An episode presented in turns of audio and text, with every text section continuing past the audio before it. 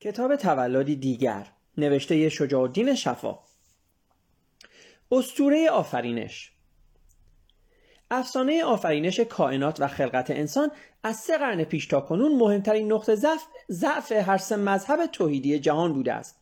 زیرا در این مورد این هر سه مستقیما رو در روی واقعیت های جهان دانش قرار گرفتند. هر قدم تازه‌ای که در طول این قرون در امر شناسایی واقعیت‌های مربوط به زمین ما و منظومه شمسی ما و کهکشان ما و زمینها و خورشیدها و کهکشانهای دیگر کائنات برداشته شده و هر کشف جدیدی که درباره پیدایش زندگی در روی زمین و سیر تکاملی آن از باکتری های نخستین تا به انسان متفکر عصر ما صورت گرفته افسانه هزاران ساله آفرینش شش روزه آسمان و زمین و موجودات این زمین را بیاعتبارتر ساخته است. میلیون ها نفر یهودی در طول بیش از سه هزار سال و میلیاردها نفر مسیحی در طول نزدیک به دو هزار سال در عهد عتیق و عهد جدید خود درباره نحوه آفرینش کائنات و پیدایش نوع انسان در روی زمین خوانده اند و امروز نیز می‌خوانند که در ابتدا خدا آسمان ها و زمین را آفرید و زمین توهی و بایر بود و تاریکی بر روی لجه بود یا لجن بود و روح خدا سطح آنها را فرو گرفت. و خدا گفت آبهای زیر آسمان در یک جا جمع شود و خشکی ظاهر شود. و خدا خشکی را زمین نامید و اجتماع آبها را دریا نامید. و خدا گفت زمین نباتات برویاند.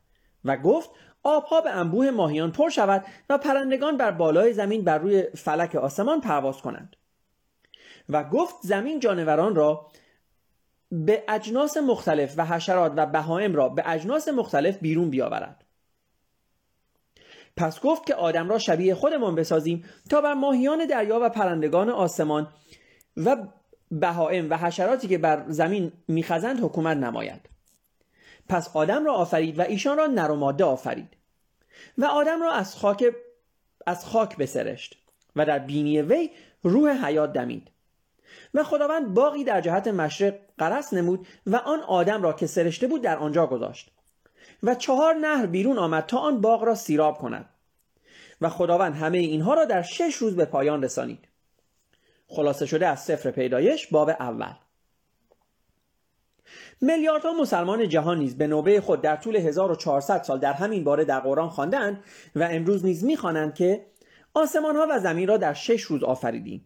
بقره آیه 117 و شب را تاریک و روز را روشن آفریدیم.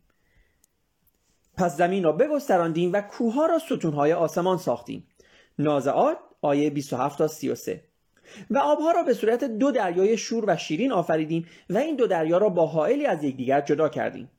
فرقان آیه 53 و همه جانوران را از آب آفریدیم که برخی از آنها بر شکم راه روند و برخی در دو پا و برخی نیز بر چهار پا. و آدم را از خاک آفریدیم. آل امران آیه 59 و به کاملترین صورت آفریدیم. مؤمن آیه 64 و روح خیش را بر او دمیدیم. حجر آیه 29 و چراغهای ستارگان را برای راهنمایی او در تاریکی های بیابان و دریا برافروختیم. انعام آیه 97 در طول قرنها اسطوره توراتی آفرینش برای جهان مسیحیت واقعیت انکارناپذیری بود که انکار آن یا حتی تردید در قبول بیقید و شرط آن اتهام کفر و زندقه و کیفر شکنجه و مرگ را به دنبال داشت. هر مسیحی مؤمن میبایست الزاما پذیرفته باشد که دنیا در 4004 سال پیش از پیش از میلاد مسیح آفریده شده است. اسقف اعظم ایرلندی جیمز آشر در آغاز قرن هفدهم مسیحی حتی اعلام کرد که بر اساس بررسی های او از متون مذهبی این آفرینش دقیقا در ساعت 9 صبح روز دوشنبه 26 اکتبر صورت گرفته است. در تقویم رسمی یهود سال کنونی سال 5758 از خلقت دنیا است و روز 7 اکتبر سال روز آفرینش جهان. از این 5758 سال 1056 سال فاصله میان آدم و نوح 892 سال فاصله میان نوح و ابراهیم 1812 سال فاصله میان ابراهیم و عیسی است. طبق روایات مذهبی یهود خاکی که آدم با آن سرشته شده از محل آینده معبد سلیمان در اورشلیم برداشته شده است. در احادیث اسلامی به نوبه خود آمده است که خداوند در شب معراج به پیامبرش محمد اطلاع داد که زمین را روز شنبه، کوهها را روز یکشنبه، گیاهان و درختان را روز دوشنبه، آفریدنی های ناخوشایند را روز سهشنبه، نور را روز چهارشنبه و حیوانات را روز پنجشنبه و آدم را روز آدینه اندکی پس از پایان نماز جمعه آفریده است. مشکات المصابه اثر زمخشری بیزاوی در تفسیر معروف خود از قرآن انوار و تنزیل و اسرار و تعویل تصریح می کند که خداوند آسمان ها را روز پنجشنبه آفرید و خورشید و ماه ستارگان را در روز خورشید و ماه ستارگان را روز جمعه در آنها جای داد. به حکایت کتاب های توحیدی چگونگی این آفرینش کائنات و آدمیان از جانب خود خداوند در گفتگوی دو جانبه یهوه و موسی در کوه سینا و از طریق نزول وحی بر محمد به اطلاع موسی و عیسی و محمد رسیده است. با این همه واقعیت موجود این است که همچنان که بخش فیزیک سماوی یا استروفیزیک دانش اصر ما قوانین ریاضی و فیزیکی مربوط به کهکشانها و خورشیدها و پیدایش زندگی در روی زمین را تا آن اندازه که پیشرفت‌های علمی و فنی جهان کنونی اجازه می‌دهد دقیقا مشخص کرده است بخش دیگری از همین دانش اصر ما یعنی بخش کاوش های باستانشناسی به نوبه خود اسناد و مدارک ناشناخته فراوانی را در اختیار پژوهشگران قرار داده است که نشان می‌دهد برداشت های تورات و به دنبال آن دو کتاب توحیدی دیگر در زمینه آفرینش.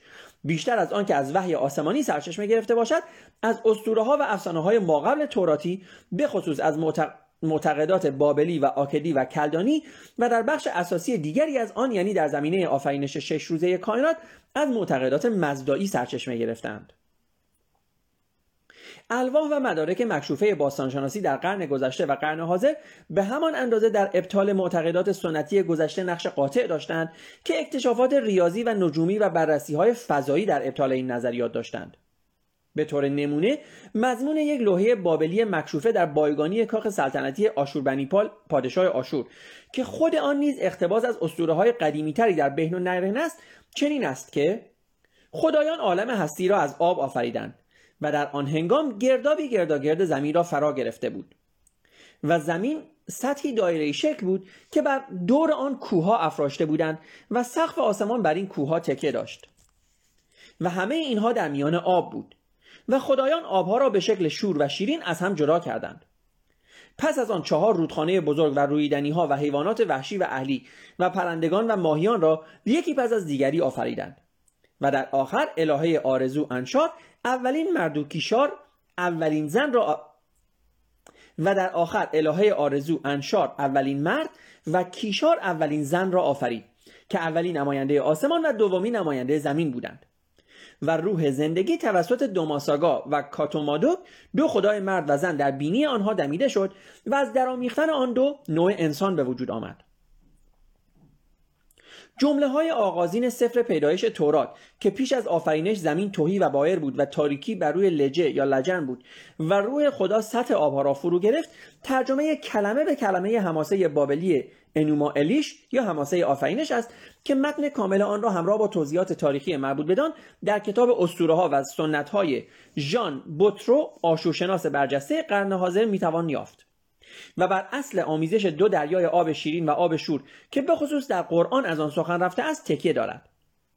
به حکایت این منظومه در آغاز آبسو آب شیرین و تیامات آب شور لجه یا کیاس را به وجود می آورند و بعد مردو خدای بزرگ جریان زمان را برقرار می کند و به فکر آفرینش کائنات و موجودات می افتد که می باید برای خدمت به خدایان ساخته شوند.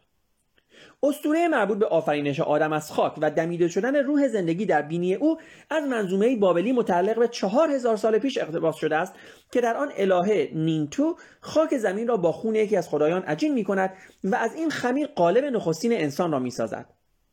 ترجمه کامل این منظومه در کتابی به نام وقتی که خدایان آدمها را میآفریدند توسط ساموئل کرمر در مجموعه میتولوژی بین النهرین به چاپ رسیده است در همین اساطیر بابلی از خلقت عالم در هفت روز نام برده شده است که شرح مربوط به هر روز آن بر روی لوحی از الواح هفتگانه کاوش‌های باستانشناسی کتابخانه آشور بنی بل در نینوا ثبت شده است. به تذکر بوترو متفکران مذهبی یهود برای پیریزی اسطوره الهی آفرینش غالبا کاری جزی نداشتند که مجموعه از معتقدات تمدن‌های قبلی را درباره مسائل ماورا طبیعه با هم درآمیزند و آنها را در مسیر ایدئولوژی مذهبی خودشان دستکاری کنند. و درست به همین ترتیب بود که متن رسمی کنونی کتاب مقدس از حماسه آفرینش بابلی مایه گرفت. همین, متحقق، همین محقق متذکر می شود که بر اساس متون اولیه تورات آفرینش آسمان و زمین در هشت روز انجام گرفته بود و نه در شش روز. منتها خاخام های نویسنده تورات کنونی معروف به تورات کاهنان لازم دانستند خدا در روز هفتم آفرینش استراحت کند تا به تعطیلی روز شنبه یهود بعدی ماورا و طبیعه و کائناتی داده شود. این اسطوره توراتی استراحت خدا در روز هفتم آفرینش به طور غیر مستقیم در قرآن مورد ریشخند قرار گرفته است. زیرا در آن خداوند تصریح می کند که آسمان ها و زمین و آنچه را که در میان آنها است در شش روز آفریدیم و خسته هم نشدیم. سوره قاف آیه 37 دو محقق معاصر لمبرت و میلاند در کتاب تحقیقی خود درباره خلقت سهم مهمی در پیریزی اسطوره آفرینش توراتی برای اسطوره آفرینش آشوری قائلند که خود ترکیبی از اسطوره های سومری و اکدی و هورانی است.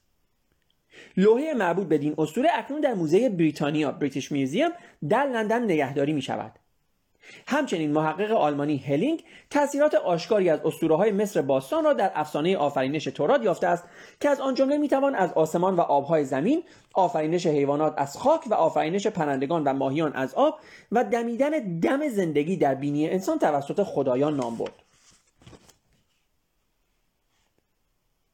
اسطوره بهشت زمینی یا باغ عدن که در تورات آمده و خداوند باقی در عدن به طرف مشرق به وجود آورد و همه درختان خوشنما و خوشخوراک را در آن زمین رویانید و نهری از عدن بیرون آمد تا باغ را سیراب کند و از آنجا به چهار شعبه تقسیم شد. سفر پیدایش باب دوم آیات 8 تا 10 به نوبه خود از اساطیر بابلی گرفته شده که در آنها از آن باغ به صورت ادینو در زبان بابلی و آشوری و ادین در زبان سومری یاد شده است.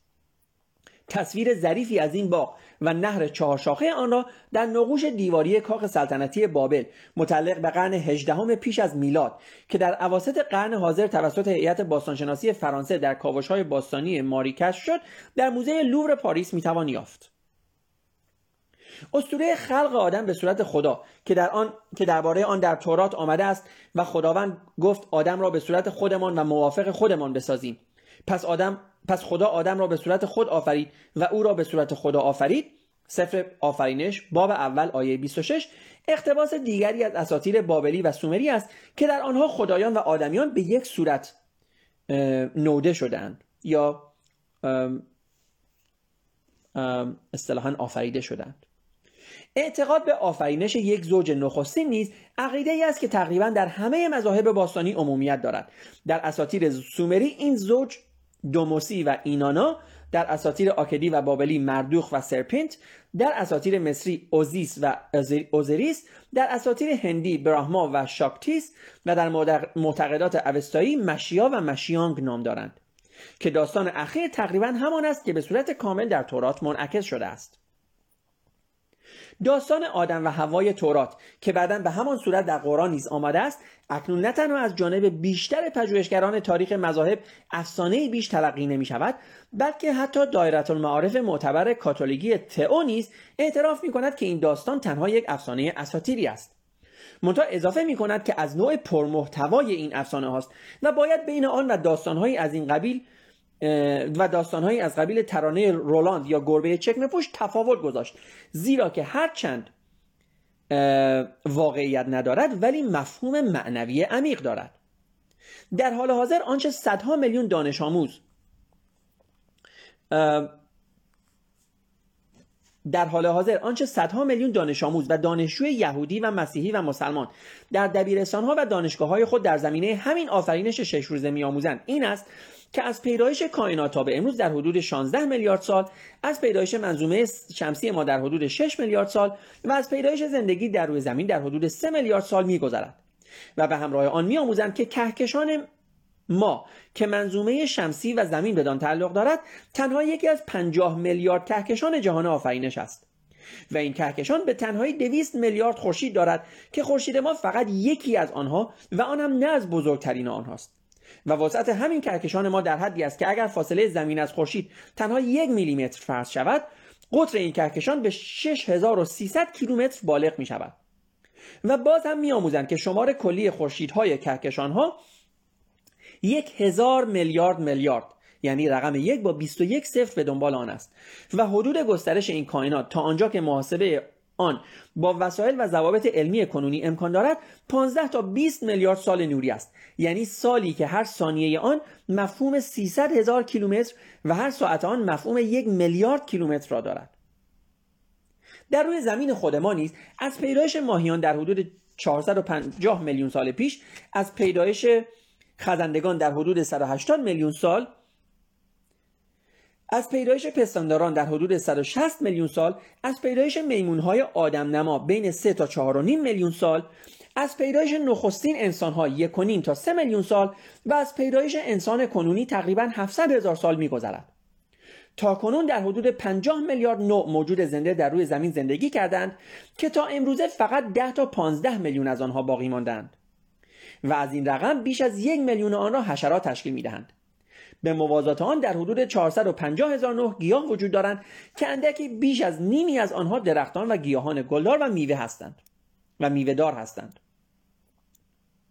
قرنهای پیاپی مؤمنان مذاهب توحیدی بر مبنای متون مقدس بر این عقیده بودند که همه این اختران تنها به خاطر روشن کردن روزها و شبهای آدمیان در آسمانها جا داده شده اند و خدا گفت نیرها در و خدا گفت نورها در فلک آسمان باشند تا به زمین روشنایی دهند. و چنین شد.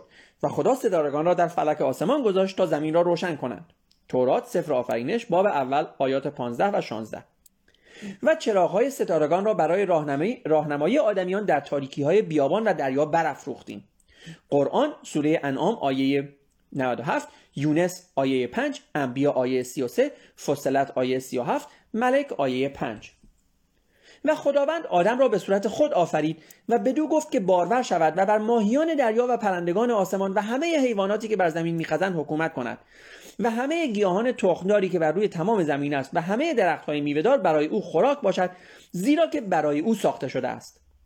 سفر تورات سفر پیدایش باب اول آیات 27 تا 31 و همه موجودات زمین را برای بهره شما آدمیان خلق کردیم. بقره آیه 29 و اسب و قاطر و الاغ را آفریدیم تا بر آنها سوار شوید و چهار پایان را آفریدیم تا از مو و پشمشان بهره ببرید و گوشتشان را بخورید. نه آیات هفت و هشت. برای شما نخلستان ها و تاکستان ها را آفریدیم تا میوه های فراوان از آنها بخورید. مؤمنون آیه 18 و مقرر کردیم که یک جا باغ انگور باشد و جایی مزرعه قلات. رد آیه 3 ولی علیرغم همه این تأکیدها که خورشید و ماه و ستارگان و حیوانات و نباتات همه به خاطر نوع انسان مخلوق سوگلی خدا آفریده شدند امروز دستاوردهای جهان دانش مشخص کردند که تمامی این خورشیدها میلیاردها سال و این حیوانات و نباتات میلیون ها سال پیش از پیدایش این مخلوق سوگلی وجود داشتند. و حیوان دوپا نه اولین بلکه دیرخواسته ترین همه آنها است. بررسی جالبی که 20 سال پیش 20 سال پیش از این توسط کارل سیگن استاد سرشناس علوم فضایی دانشگاه کرنل آمریکا انتشار یافت. حاکی از این بود که اگر عمر کائنات را یک سال فرض کنیم اولین انسان ها در ساعت 22 و 30 دقیقه روز آخر ماه دوازدهم پیدا شدند و اولین تمدن ها در ساعت 23 و 59 دقیقه و 20 ثانیه. و آین سگانه یهودی و مسیحی و اسلام به ترتیب در ساعت های 23 و 59 دقیقه و 54 55 و 56 ثانیه. و ما در حال حاضر در ثانیه 59 از ساعت 24 و آخر روز و آخرین روز از ماه دوازدهم به سر می‌بریم. واقعیت های ژئوفیزیکی مربوط به پیدایش کائنات حتی در قرون گذشته نیز چنان آشکار بود که برای قشری ترین پیروان مکتب تورات و انجیل دفاع از اسطوره خلقت شش روزه آسمان و زمین و کلیه موجودات آن امکان پذیر نبود. به ناچار این راه حل مغلط آمیز ارائه شد که روزهای توراتی یا انجیلی را روزهای معمولی نمی باید تلقی کرد بلکه هر کدام از آنها را معادل چند صد هزار سال می باید به حساب آورد. ولی گذشته از اینکه خود کلیسا این تفسیر را رسما رد کرد چنین برداشتی ملتزم آن بود که فیلمسل طوفان نوح نیز به جای چهل روز چندین هزار سال ادامه داشته باشد و موسی به جای 120 سال چند ده میلیون سال عمر کرده باشد. به همین ترتیب برای پیروان مکتب قرآن نیز با همه تقریبی که این کتاب با همه تقدسی که این کتاب برای صدها میلیون پیروان آن داشته است و دارد دفاع از برداشت هایی چون اینکه زمین را به شکل بستری مسطح آفریدیم نبع آیه 6 و خورشید در چشمه آب تیره غروب می کند کف آیه 76 و آسمان را نگه میداریم که روی زمین نیفتد مگر وقتی که خود ما چنین اراده کرده باشیم حج آیه 65 و کوه را مانند میخ در زمین فرو کردیم که ستونهای آسمان باشند. نبع آیه 7 و پروردگار دو مشرق و دو مغرب. الرحمن آیه 17 و پروردگار مشرق ها صافات آیه 5 پذیرفتنی نیست. آنچه در قرآن درباره گردش ماه و تغییر, تغییر شکل آن از هلال به بد و از بد به هلال آمده نظیر آنچه در مورد سبقت روز بر شب و دوری خورشید از ماه آمده به همین اندازه ناپذیرفتنی است. و نه خورشید را اجازه دادیم که به ماه برسد و نه شب را که بر روز سبقت گیرد. یاسین آیه چهل. و سیر ماه را در منازل معین قرار دادیم تا بدین وسیله شما حساب ماهها و روزها را نگه دارید. یاسین آیه 5 و اگر بپرسند که سبب هلال و بدر و ماه چیست بدانان پاسخ ده که منظور از آن تعیین اوقات حج و معاملات مردم است. بقره آیه 189 بررسی های 18 ساله در روی 381 کیلوگرم سنگ هایی که در سال 1969 توسط سرنشینان فضاپیمای آپولو از کره ماه به زمین آورده شدند روشن کرده است که از عمر کره ماه در حدود 4.5 میلیارد سال میگذرد. و یک بار دیگر می‌توان پرسید که چگونه 4500 میلیون سال پیش کره ماه با این هدف به گردش درآمده است که آدمیان در چند میلیارد سال بعد از آن حساب سالها و روزهای خود را بر اساس هلال و بدر آن نگه دارند. و چگونه است که تغییر شکل ماه از هلال به بدر تابع گردش این کره به دور زمین و خورشید نیست بلکه برای تعیین اوقات حج و معاملات مردم است؟ در قرآن آمده است که عدد ماهای سال را دوازده قرار دادیم که چهار ماه از آنها ماهای حرام است. و از روزی که آسمان ها و زمین را آفریدیم چنین بوده است زیرا این امری است که در لوح محفوظ ما ثبت شده است. توبه آیه 36 ولی این تقسیم سال به دوازده ماه قمری مدت ها پیش برای نخستین بار در بابل عمل شده بود. منتها در آنجا این امر به مردوک خدای بزرگ بابل نسبت داده می‌شد. این تصریح دیگر که حرام بودن چهار ماه از دوازده ماه سال یعنی ضرورت اجتناب از هر گونه جنگ و قتال در این چهار ماه قانونی است این تصریح دیگر که حرام بودن چهار ماه از دوازده ماه سال یعنی ضرورت اجتناب از هر گونه جنگ و قتال در این چهار ماه قانونی است که از هنگام خلق آسمان و زمین برقرار بوده و در لوح محفوظ ثبت شده است. پس این پرسش را برای پژوهشگران مطرح کرده است که در این صورت چرا در هیچ یک از دو مذهب توحیدی پیش از اسلام این موضوع توسط خداوند به پیروان آن مذاهب اعلام نشده بود؟ و تنها کسانی که تا پیش از ظهور اسلام از آن باخبر بودند اعراب عصر جاهلیت بودند که عموما بتپرست بودند و به خداوند و لوح محفوظ اعتقاد نداشتند. و در آنجا که به آفرینش آدم از خاک و دمیدن زندگی در بینی او و بیرون آمدن هوا از دنده او مربوط می شود از پیش از یکصد سال پیش که تئوری تکامل داروین بر اساس شواهد و مدارک انکار ناپذیر پا به جهان زیست شناسی نهاده علیرغم سفارایی های پرسر و صدای کنیسه ها و کلیساها و مساجد و جنجال های خشماگین مخالفانی که حاضر به فرود آمدن از صدرنشینی هزاران ساله آدمی به عنوان گل سر سبد جهان آفرینش نیستند جای استوار خیش را در دنیای دانش و در برنامه آموزشی میلیون ها دبیرستان و دانشگاه سراسر جهان باز کرده است. و از وقتی که هزاران فسیل اشدار دو پای ما بیش از یک میلیون سال پیش تا به دوران حاضر در آزمایشگاه ها و موزه های جهان جای گرفتند و سیر تکامل فیزیکی و فکری نوع بشر را به صورتی آشکار به ارائه گذاشتند دیگر برای آدم و هوای آشنای ما جز در تورات و در قصه های مادر بزرگها جایی نمانده است. به قول یک صاحب نظر معاصر اشکال اساسی در این است که نویسندگان تورات منابعی جز متون اساطیری تمدنهای ما قبل خود یا همزمان با خود را در اختیار نداشتند. و اگر این اسطوره آفرینش امروز نوشته می‌شد به احتمال زیاد صحبت از کهکشانها و از بیگ بنگ می‌شد و هوا به جای اینکه از دنده آدم بیرون بیاید از درون صفحات اصل انواع چارلز داروین بیرون میآمد. خب دوستان این قسمت اول از فصل اسطوره آفرینش. از کتاب تولدی دیگر هست. توی این فصل نکته بسیار زیاد هست. من امیدوارم که بتونم یه مقداریش رو کاور بکنم دوستان. واقعا نکته خیلی خیلی زیاد است چون بحث اسطوره آفرینش است و همینطور که این کتاب به نظر من به, به درستی شروع کرده این فصل رو واقعا افسانه آفرینش کائنات و خلقت انسان به, به طور جدی و به طور واقعی مهمترین نقطه ضعف هر سه مذهب تویدی دنیا بوده. نه هر سه مذهب تویدی بلکه تمام مذاهب پیشین. و طبیعتا این ستا به خاطر اینکه برداشت های ما از اینکه جهان چجوری به وجود اومده و انسان چجوری خلق شده چیزی است که تقریبا در طی 300 سال 400 سال مثلا در مورد تکامل حتی 100 سال است که تکمیل شده و طبیعتا نویسندگان تورات و انجیل و قرآن و نویسندگان همه ادیان دیگه کتاب های آسمانی دیگه اصطلاحا کتاب های ادیان دیگه هیچ دسترسی به این اطلاعات نداشتن. و مجبور بودن اونها رو بر اساس اسطوره های زمان خودشون بنویسن که طبیعتا خب ما امروزه می‌دونیم که همه اینا اشتباه هست. حالا این خیلی خیلی جدی است دوستان و خیلی خیلی جالب هست. من سعی می‌کنم که هر چی رو که می‌تونم راجع به صحبت بکنم. نکته اول اول همینجور که این کتابم میگه این قضیه باعث شده که علم رو در روی مذهب و گاهن مذهب رو در روی علم قرار بگیره. انسانهای مذهبی و اصطلاحا ما چی میگیم؟ کسانی که مذهب رو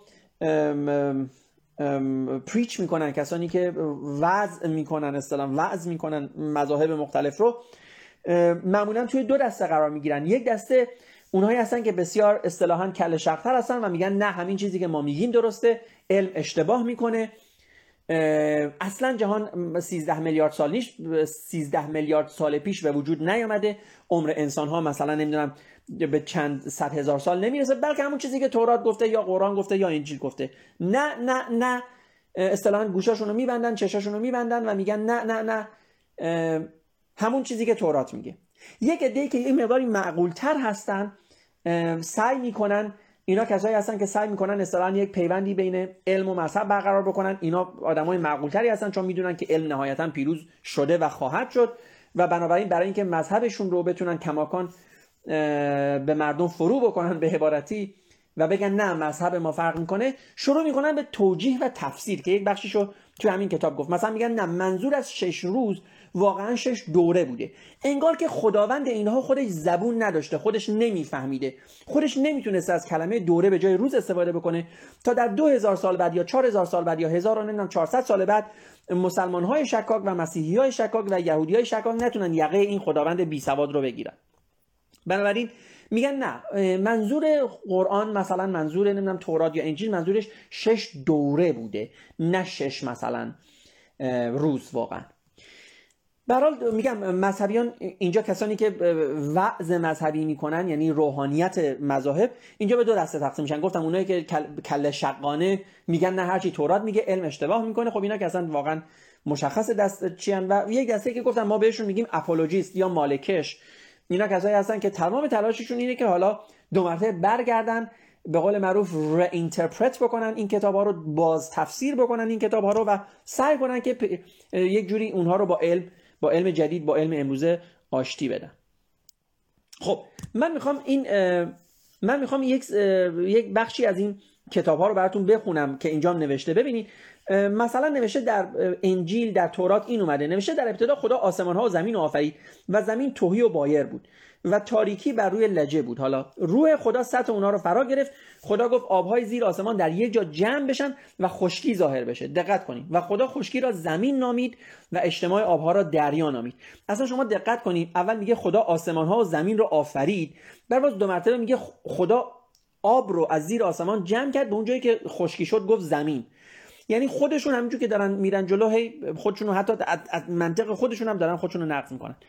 بعد میگه خدا به زمین گفت که نباتات برویاند. انگار یعنی خدا به زمین دستور داد. گفت مثلا ای زمین بگو که گیاه ها رشد بکنن. واقعا سیستم سیستم آبراکادابرا است دیگه. سیستم عجیم عجیلا ترجی است. بعد آره بعد میگه مثلا نمی‌دونم گفت که ما آدم ها رو بسازیم بعد فلان و فلان. در حالی که اصلا شما می‌دونید که واقعا سیستم به این شکل نبوده. یک نکته که اینجا خیلی مهمه دوستان چون این بارها و بارها تو همین تو همین چند صفحه هم اومد که میگه خداوند در بینی آدم از روح حیات خودش از روح خودش در اون دمید. و دقت کنین این دم دم یعنی همین نفس این خیلی خیلی چیز مهمی هست. و این ببینید دلیلی که دلیلی که فکر می‌کردن انسانهای پیشین که ماها با این دم آفریده شدیم. یعنی ببینید مثلا خدا از روح خودش در مریم هم دمید و مریم باردار شد. یا در انسان در آدم دمید و آدم اصطلاحا زنده شد. به خاطر این بوده که قدیمی ها می‌دیدن که وقتی آدم ها میمیرن از اونها دیگه دمی بیرون نمیاد. دقت کنید یعنی دیگه نفس نمیکشیدن. دیگه این نفس این دم نبوده. وقتی آدمی میمرده برخلاف آدمایی که نفس میکشیدن آدمایی که میمردن دیگه نفس نمیکشیدن. برای قدیمی ها اینطوری اصطلاحا جا افتاده بوده که این دم هست که ما رو نگه داشته. این دمه هست این نفسه هست. که شاید یک جورایی غلط نباشه. منتها من می‌خوام بگم بعد این دم رو در صورت این دم همین باز دم و بازدم نفس کشیدن رو این رو نسبت دادن به خدایان خودشون. گفتن که خیلی خب حالا این خدایان هستن که در ما دمیدن باز اینم بهتون بگم که این, ببینید این کتابم تاکید کرده بارها که همه اینها کپی های محلی شده اسطوره ها و افسانه های قدیمی تره. شما اگر برین کتاب اپانیشد ها رو هم بخونین که مال مال هندوها هست و کتابش بسیار بسیار قدیمی تر هست از حتی تورات برین اونجا رو بخونین. اونجا هم همه چیز برمیگرده به دم. و من اگه یک روزی فرصت بکنم یا یادم باشه من این فصل ها رو برای شما از ها خواهم خوند که همه چیز به دم برمیگرده. بنابراین اونا فکر می‌کردن که این دمه خیلی مهمه. چرا؟ چون می‌دیدن آدمی که آدمی که اصطلاحا مرده دیگه این دم رو نداره این نفس رو نداره. خب این یک مسئله است. این این داستانی که میگه اصطلاحا خداوند یک باقی رو به قول معروف ایجاد کرد و توش چهار تا رودخونه گذاشت. اینو من می‌خواستم بهتون بگم که اینجا خودشم گفته دقیقا اینها از کتاب های از از اسطوره های قدیمی میاد که من اون اسطوره قدیمی رو دو مرتبه براتون می‌خونم با اینا که توی کتاب خوندمش. بازم یک بار دیگه می‌خونم که شما ببینید اینا همه از اونجا داره میاد. حالا دقت کنید مسلمان هم همین حرف می‌زنن. میگه آسمان ها و زمین رو در شش روز آفریدیم بقره آیه 117 اشتباه است. ما می‌دونیم که امروزه اینطوری نیست. آسمان ها زمین در شش روز نب آفریده نشده. بلکه اصولا آفریده نشده و ما چیزی داریم که فعلا می‌دونیم که از لحظه بیگ بنگ تا الان 13 میلیون 13 میلیارد سال گذشته. بعد میگه شب را تاریک و روز را روشن آفریدیم. این خیلی خیلی خنده داره. یه لحظه دوستان شما فکر کنید. میگه شب را تاریک آفریدیم. نه شما شب را تاریک نیافریدی. شب تاریک هست. تاریک بودن شب بخشی از آفرینش نیست. شما می‌تونی مثلا بگی من این میز رو گرد آفریدم. مثلا حالا. چون میز می‌تونه غیر از اینکه گرد باشه مثلا لوزی هم باشه. ولی شما نمی‌تونی بگی شب رو تاریک آفریدیم روز رو روشن آفریدیم. نه. اصلا شب مفهوم تاریکیه. روز مفهوم روشناییه. و بنابراین این در آیه در سوره نازاد آیات 27 تا 33 هست. من میگه زمین رو بگستراندیم مثل فرش. خب ما می‌دونیم که زمین سطح نیست سطح مسطح نیست سطح من میگه کوه رو ستون های آسمان ساختیم. یعنی ما کوه رو گذاشتیم که آسمان بره روش آسمان نیفته روی زمین. که اینم اصلا خیلی برداشت خندهداری است حتی از اعراب همون زمان. حتی اعراب همون زمان هم من برام تعجبه که چرا اینقدر بی سواد بودن. که فکر می‌کردن اگر کوه نباشن آسمان روی زمین میفته حالا این این یک چیزی است که ما حتی توی مثلا دانش مثلا یونانی یا رومی قبل از اسلام هم نداریم. یعنی حتی یونانیا یا رومیا هم به همچین چیز مسخره معتقد نبودن که کوه ستون هست برای آسمان. بعد میگه آبها را به صورت دو دریای شور و شیرین آفریدیم که اگر شما برین دیگه دوستان این مال فرقان آیه 53 هست خب؟ شما برین تفسیر المیزان تفسیرهای جدید رو برین بخونین. چنان در مورد اینکه خداوند در اون زمان نمی‌دونم می‌دانسته که نمی‌دونم آبها شیرین هست و شور هست و اینو یک معجزه قرآن می‌دونن. میگن این معجزه قرآن است که خداوند می‌دونسته آب شور و شیرین با هم دیگه قاطی نمیشن.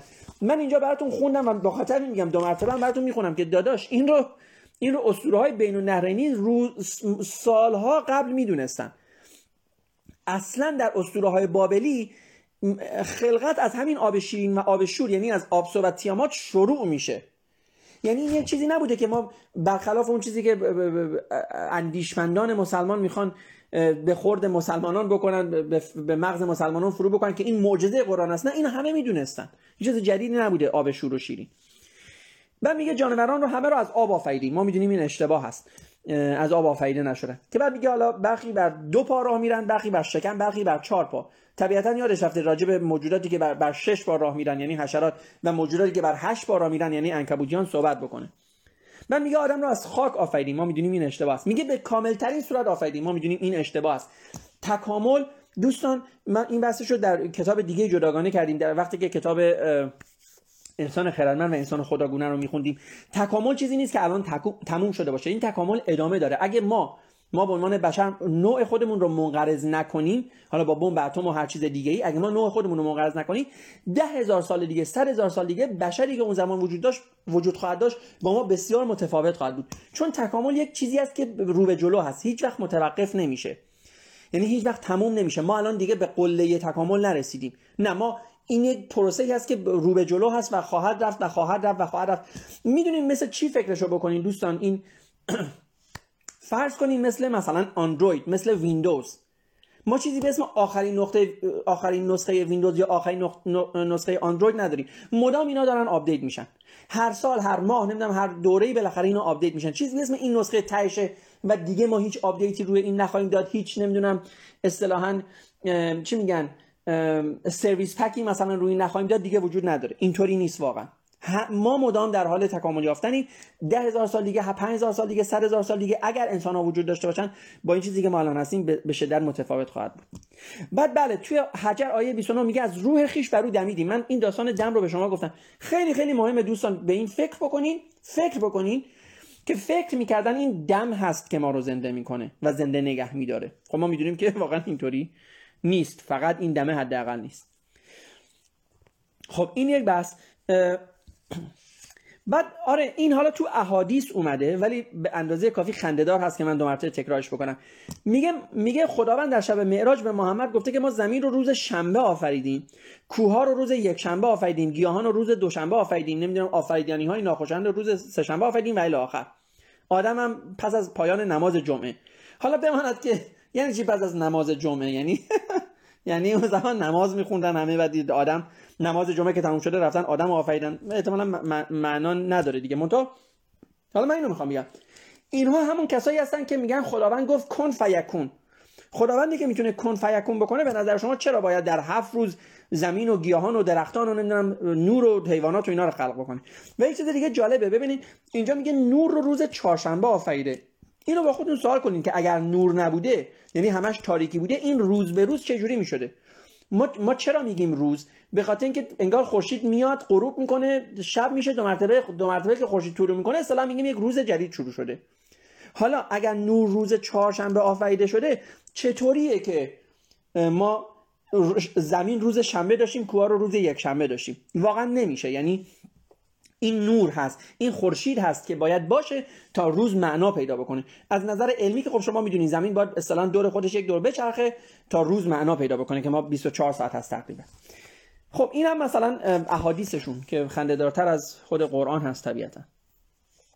خب ببینید من می‌خوام اینو براتون دو مرتبه بخونم. این چون خیلی مهمه شما شما دقت کنید مضمون یک لوحه بابلی مکشوفه در بایگانی کاخ سلطنتی آشور بنیپال که تازه خود اینم باز کپی پیستی از از قدیمی تر اینو گفته. و این دقت کنید این متنی که من دارم براتون می‌خونم مال سالها قبل از حتی تورات هست.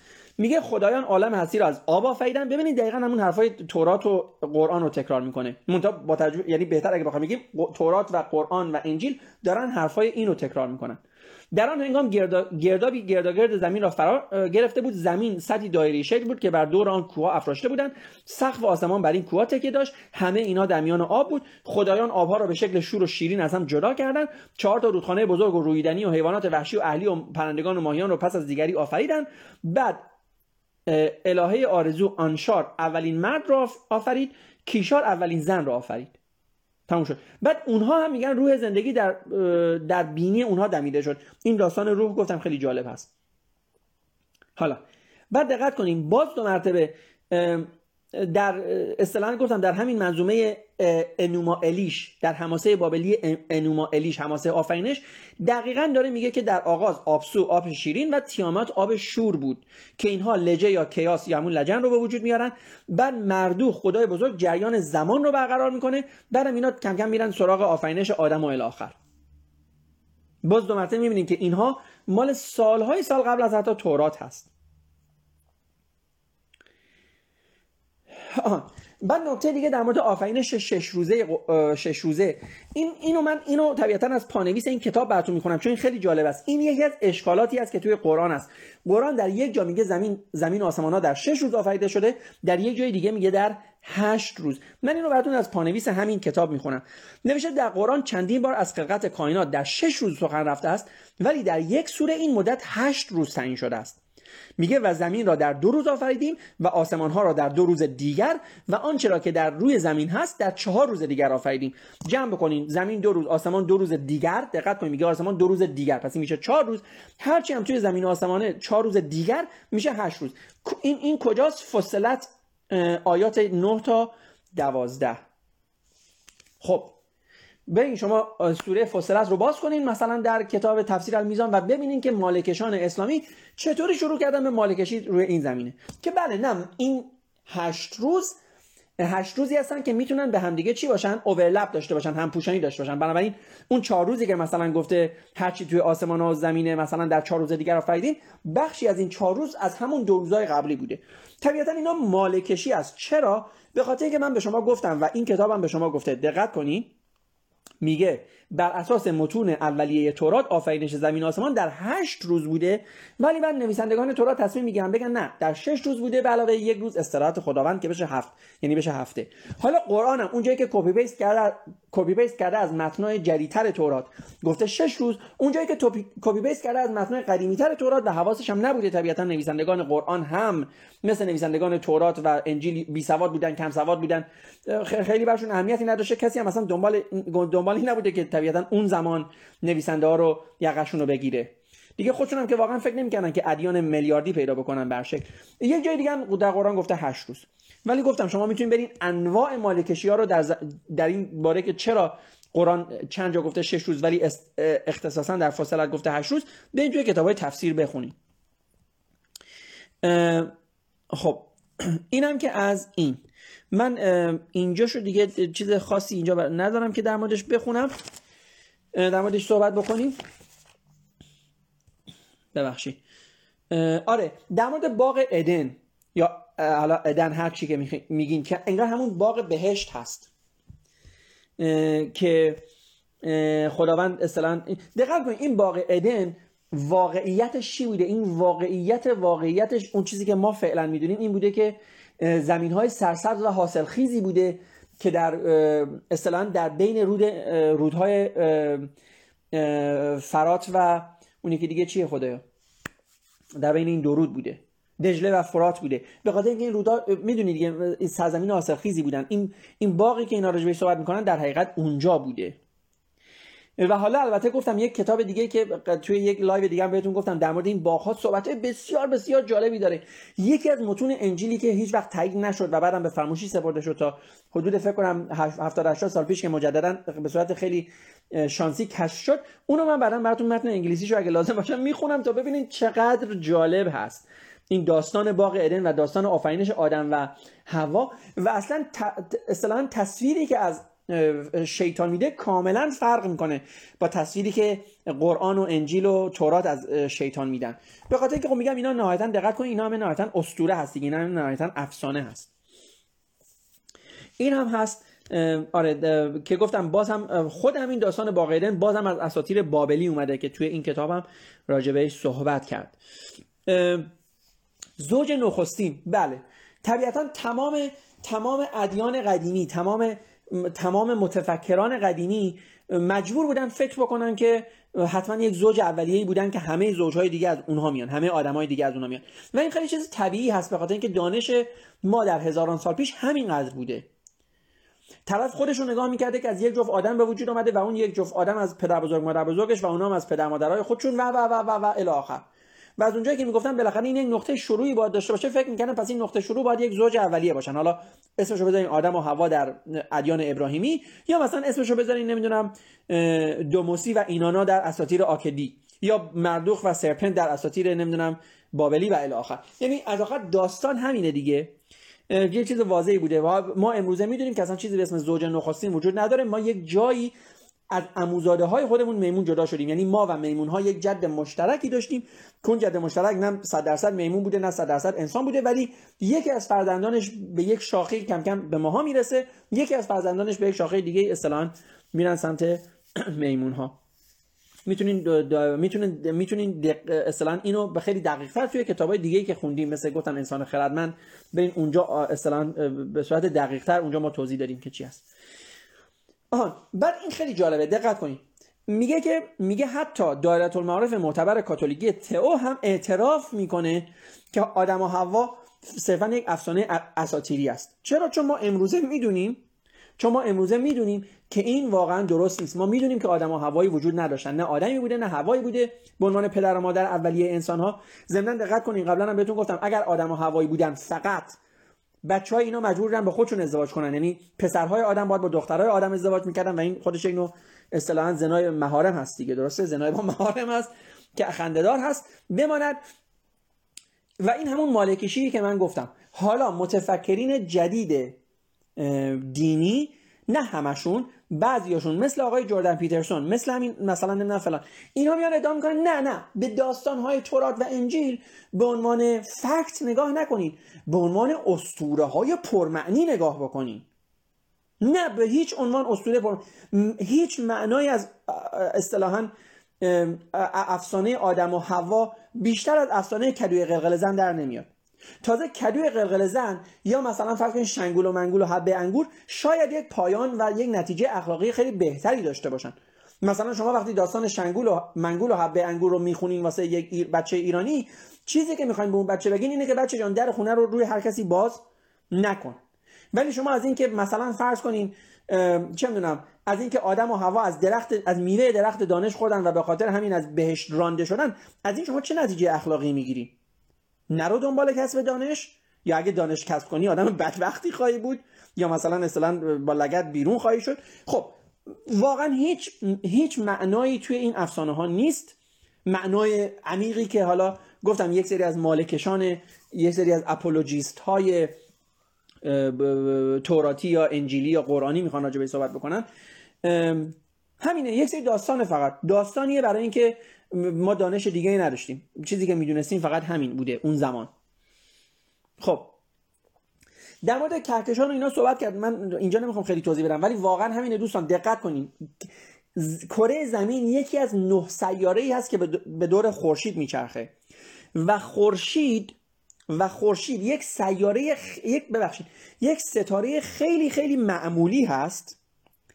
از دویست میلیارد خورشیدی که توی کهکشان راه شیری هست. دقت کنید که این خورشیدان باز ممکنه سیارهای خودشون داشته باشن. و کهکشان راه شیری باز خودش یک کهکشان با اندازه متوسط هست. از 50 میلیارد کهکشانی که توی جهان وجود داره. و بعد این کهکشان ها شما می‌دونید اینا همه در خوشه های کهکشانی هستن و کل این خوشه های کهکشانی چی رو تشکیل میدن؟ کل دنیا.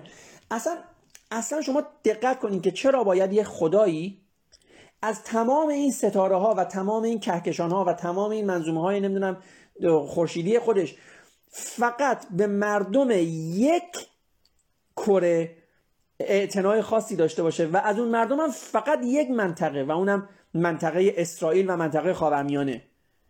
شما یه لحظه با خودتون دقت بکنید خدایی که تمام این کهکشان رو آفریده که ما می‌دونیم این دروغ هست واقعا چون نیافریده چرا باید از تمام این کهکشان ها فقط به همین یک قوم در همین یک منطقه خاص در همین کره ناچیز در همین کهکشان ناچیز اصطلاحا علاقه نشون بده؟ یکم فکر می‌خواد دیگه. فکر کنید که چرا باید اینطوری باشه؟ چرا باید خداوند همه حیوانات دیگر رو ول کنه و فقط به همین حیوان خاص بچسبه که ما باشیم؟ خب چند نکته دیگه هم باز اینجا می‌خوام براتون بگم چون توی این کتاب اومده. مثلا میگه که اصطلاحا خداوند آدم رو به صورت خودش آفرید. یک جمله هست که میگن نه این در حقیقت انسان هست که خداوند رو به شکل خودش آفرید و این بسیار درسته است. به خاطر که ما فکر کردیم که خدا می‌تونه چجوری باشه اگر اگر خالقی باشه این خالق با چجوری باشه و بعد شروع کردیم به داستان سرایی در مورد اون خالق خاص. واقعا این خداوند نبود که آدم رو به صورت خودش آفرید بماند که البته اگر شما معتقدین که خداوند صورتی ندارد اون وقت باید از خودتون سوال بکنین خب اگر خداوند جسم نیست ماده نیست صورت نداره دست نداره پا نداره چی یعنی خداوند آدم را به صورت خود آفرید الان یک آدم دو تا دست داره. آیا خدا هم دو تا دست داره؟ مسلمان ها میگن نه. پس خداوند آدم را به صورت خودش نیافرید. یعنی بازم دروغی هست از دروغهایی که خداوند در قرآن گفته. نکته بعد میگه ما همه موجودات زمین رو برای بهره شما آدمیان خلق کردیم که نکته بسیار بسیار اشتباهی هست. این تصور ایگو محور که انسان گل سرسبد هست و همه حیوانات و موجودات برای اون هستن تصوری است که واقعا دیگه تقریبا یا منسوخ شده در خیلی از جاهای دنیا داره یا داره منسوخ میشه. تصوری که ما امروز داریم تصور اکو هست یعنی اینکه ما بخشی از یک اکوسیستم هستیم. بخشی از یک اکوسیستم هستیم که بله در اون حیوانات هم هستن در اون گاو و گوسفند و نمی‌دونم مرغ دریایی و شیر و کفتار و پلنگ هم هستن و ما باید به و ما باید از این اکوسیستم محافظت بکنیم در حقیقت. کی گفته که شیر برای من خلق شده؟ پلنگ برای من خلق شده نمی‌دونم مرغ برای من خلق شده. بماند که همه این حیوانات بسیار بسیار پیشتر از اینکه حتی آدمی یا حتی آدم گونه یا حتی آدم نمایی روی کره زمین باشه اینا روی کره زمین بودن. آیا دایناسورایی که نمی‌دونم یک میلیارد سال پیش اومدن و 665 میلیون سال پیش هم مثلا از کره زمین رفتن آیا اینا برای ما خلق شده بودن؟ نه برای خودشون خلق شده بودن. و اگه دقیق‌تر بخوایم بگیم حتی خلق نشده بودن. طبیعتا اینا هم تکامل پیدا کردن یه مدتی بودن و بنا به دلایلی رفتن.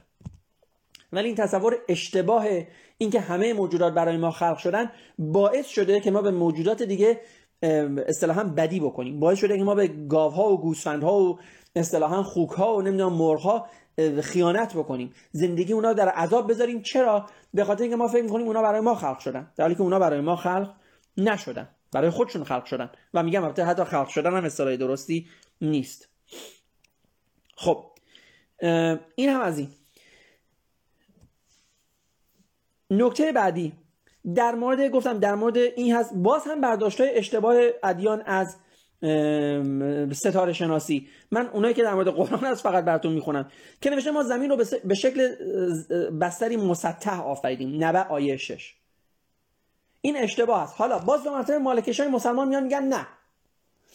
وقتی میگه رب المشارق و المغارب یعنی زمین گرد است چون فقط یک چیز گرد می‌تونه چند تا مشرق و چند تا مغرب داشته باشه. نه مالکش اسلامی عزیز نه مالکش مسلمان عزیز. حتی یک جسم صاف هم می‌تونه 100 تا مشرق داشته باشه. بستگی داره که طبیعتا شما چه جوری تصورش بکنید این یک. دو معنی که برای خدا خیلی سخت نبود که بگه خدا مثل توپه ولی شما نمی‌فهمید. نمی‌تونست خدا اینو بگه. خدا می‌تونست بگه ای ای مسلمانان کره زمین مانند توپی گرد است ولی شما نمی‌دانید. تمام بود دیگه دهن همه ما بسته می‌شد. حالا اینم دقت کنید. اگر خدا می‌گفت زمین گرده است آیا این یعنی اینکه اسلام دین برحق بود؟ خیر. اصلا. به خاطر اینکه یونانی ها چند هزار سال چند صد چند صد سال قبل از اینکه حتی مسلمانی باشه و حتی قبل از اینکه مسیحی باشه کشف کرده بودن زمین گرده. شما برید اینو بخونید. ارشمیدس اگر اشتباه نکنم یا فکر کنم ارشمیدس این یونانی های زمین می‌دونستن زمین گرده. اصلا گرد بودن زمین برای اینا چیز واضحی بود. حتی حتی قطر کره زمین رو هم تقریبی محاسبه کرده بودن. چرا این تفکر که کره زمین گرده کم کم رفت؟ به خاطر اینکه شما دقت کنین یک دفعه ادیانی مثل مسیحیت و اسلام رشد وحشتناکی پیدا کردن و این ادیان در کتابهای خودشون می‌گفتن که زمین صافه و دقت کنین دانش یونانی اون زمان دست عامه مردم نبود. اما عامه مردم به مسجد و به کلیسا می‌رفتن. یعنی اون چیزی که یونانیا برای ما به یادگار گذاشته بودن که آقا زمین گرده و من قطر زمین رو هم دارم. این کم کم چون فقط در کتابخونه ها بود و مردم هم دانش و سواد نداشتن کتابخونه هم کتاب هم در دسترس نبودن. من گفتم مثلا اینکه الان کتاب ها اینقدر در دسترس ما, باید تشکر کنیم از مخترع دستگاه چاپ. آقای گوتنبرگ. که کتاب ما الان همه کتاب داریم. قبلش کتابات دستنویس می‌شد و واقعا در دسترس همه نبود. خیلی از کتابا رو هم میسوزونن آقای عمر رفت کل کتابخونه اسکندری رو سوزوند که احمق. بنابراین بنابراین ما اون دانشی که داشتیم به صورت علمی که آقا زمین گرده رو ما اینو از دست دادیم.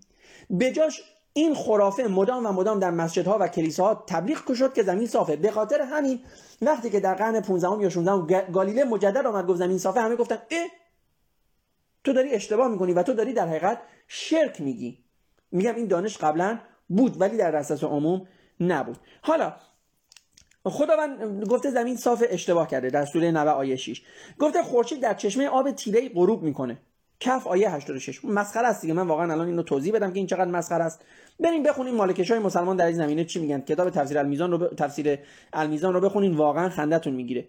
ولی خداوند میگم این جالبه دقت کنین. خداوند که قادر متعال هست نتونسته مثل یک آدم حرف بزنه که لازم نباشه براش هزار مدل تفسیر بیاد. به این خوب دقت کنین. خداوندی که شما ادعا می‌کنین قادر متعال هست یک کتابی نوشته که فهم این کتاب انقدر سخته که باز صد نفر باید بیان تفسیر بکنن. این چه جور قادر متعالیه؟ این چرا کتابش رو یک جوری ننوشته که برای همه قابل فهم باشه؟ و چرا انقدر اشتباه داره که بعد بیان این اشتباه رو مالکشی کنن؟ من میگه آسمان رو نگه میداریم که روی زمین نیفته مگه ما خودمون اراده بکنیم؟ حج آیه 65 و میگه کوه رو مثل میخ در زمین فرو کردیم که ستون آسمان باشن نبه آیه هفت. و جالب من اینو تفسیرش رو خوندم باز طبیعتا. می‌گفتن نه اگر کوه نباشن زمین از مدار خودش خارج میشه. نه دوست مالکش عزیز. اگر کوه نباشن زمین از مسیر خودش خارج نمیشه. و اصولا این کوهان به خاطر حرکت های تکتونیک نمی‌دونم لایه های زیرین زمین و اینا به وجود اومدن. نه اینکه کسی کوه رو بره اونجا نصب بکنه. حالا در صورت مالکشان مسلمان از این حرفا زیاد می‌زنن. میگه که میگه ما نه به خورشید اجازه داریم که به ماه برسه و نه شب که بر روز سبقت بگیره. اصلا شب چجوری می‌خواد از روز سبقت بگیره؟ یک لحظه به خودتون فکر کنین. من گفتم اصلا این کسی که این کاتبان قرآن برعکس فهمیدن. میگه ما نذاشیم شب از روز سبقت بگیره. خب چجوری شب از روز سبقت بگیره؟ اصلا مگه بحث سبقته؟ من گفتم شما می‌تونی بگیم ما میز رو گرد آفریدیم چون میز رو میشه لوزی هم آفرید ولی شما نمی‌تونید بگیم ما شب رو تاریک آفریدیم. حالا به همین شکل شما نمی‌تونید بگیم ما یه کاری کردیم که شب از روز سبقت نگیره. اصلا سبقت نیست. هم موقع خورشید هست روز هم موقع خورشید نیست شبه. اصلا بحث سبقت بحث سبقت گرفتن نیست. اینم سوره یاسین آیه 40 هست که همچین حرف خنده‌داری رو زده. خب بریم یکم جلوتر. این رو هم دوستان براتون بگم. این دو نکته رو هم براتون بگم. در مورد باغ ادن من بازم زیر نویس این کتاب رو می‌خونم پانویس این کتاب رو می‌خونم. نوشته از این بهشت زمینی در قرآن نیز به همین صورت و با همین اسم نام برده شده. سوره بقره آیه 35 اعراف آیه 19 تا 27 تاها آیه 117 تا 126 و میگه همچنین از رودخانه های چارگانه آب و شیر و شراب تور و اصل که در بهشت از آنها یاد شده است. اینم سوره محمد آیه 15 است. دقت کنید ما یک رودی داریم که توش اصل جاری هست. اصل برای اینکه جاری بشه فکر کنم دماش باید نمی‌دونم به 800 درجه برسه یا 150 درجه برسه. عدد خیلی بالا خیلی بالایی است. از 100 خیلی بالاتره. منظورم اینه که یعنی اگه یک زمانی رفتیم بهش توی رودخانه اصل شنا نکنین که پوستتون در میاد. اینم از این خب یه نکته دیگه هم می‌خوام از پاورقی که اینجا هست برای شما بخونم. در مورد اصطلاحا همین که اجازه بدین ببخشید. آره در مورد همین ماها ماها و اینها هست که میگه که این این آیه هایی که مربوط به اصطلاحا ماهای سال و اینها هست میگه این دو آیه احتمالا از دو اثر مذهبی یهود تلمود اورشلیم و میدراش اقتباس شدن که به روایت آنها هدف از تغییر شکل ما مشخص شدن روزهای جشن و فرایز دینی است. و بعدش هم میگه در بابل سال به دوازده ماه و 360 روز تقسیم می‌شد و آغاز آن آغاز بهار بود. ولی این دوازده ماه بر اساس قمری و نه خورشیدی تعیین می‌شد. یعنی دوازده ماه اصطلاحا دوازده ماه بابلی. خب آره دوستان ببینید من حالا تا اینجا راجع به اینا صحبت کردیم. در مورد نکته هایی که توی این قسمت از کتاب بود. واقعا جالب هست که وقتی به همینطور که گفتم وقتی به اسطوره آفرینش می‌رسه وقتی به خلقت کائنات می‌رسه قرآن انجیل تورات ولی نه فقط اینها. شما برگردین گفتم حالا چیزایی که ما الان دیگه بهش میگیم افسانه. افسانه گیلگمش نمی‌دونم حماسه آفرینش بابلی. اینا همه به شدت اشتباهن. چون طبیعتا دانش ما رو نداشتن. دانشی که ما امروزه داریم رو نداشتن.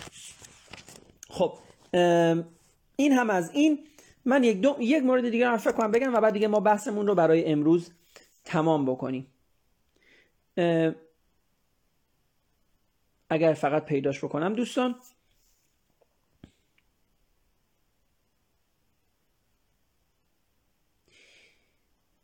خب من فکر کنم الان نمی‌تونم پیداش بکنم. اون نکته که می‌خواستم راجع بهش صحبت بکنم. حالا ایراد نداره. در صورت بله در صورت این اسطوره آفرینش هست. ما این اسطوره آفرینش رو ادامه خواهیم داد در شبهای دیگه و این کتاب رو ادامه خواهیم داد. در شبهای دیگه امیدوارم با ما باشید و از این کتاب لذت ببرید. آها یک نکته دیگه رو من فقط بگم. دوستان من در من وقتی که اولین قسمت از این کتاب رو میخوندم یک جایی گفتم که یک جایی گفتم که لباس روحانیت اصلا لباس ایرانی نیست لباس ما نیست اینا لباس اعراب هست.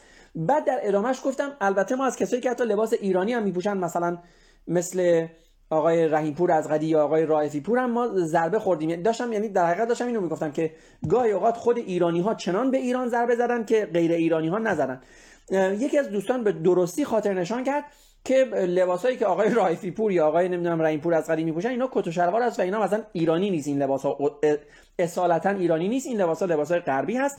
حرفشون بسیار درسته. البته در دفاع از اون چیزی که من می‌خواستم بگم اینه که منظور من این نبود که این لباس ها ایرانیه منظورم این بود که در لباس ایرانی باز هم به ایرانی ضربه می‌زنن. ولی خب جمله‌ای که به کار بردم میگم به ترتیب و چینش کلمات درست نبود که من از شما عذرخواهی می‌کنم. اگر اون فصل رو گوش دادین یا دو مرتبه گوش میدین یا اگه این نکته به چشمتون اونجا اومد که این لباس ها ایرانی نیست بله درسته. کت و شلواری که ما امروز میپوشیم لباس اصالتا ایرانی نیست. این لباس لباس غربی است که ما داریم ازش. استفاده می‌کنیم هیچ ایرادی هم نداره. هر چیز خوبی که باشه از هر جای دنیا که باشه آدم باید استفاده بکنه.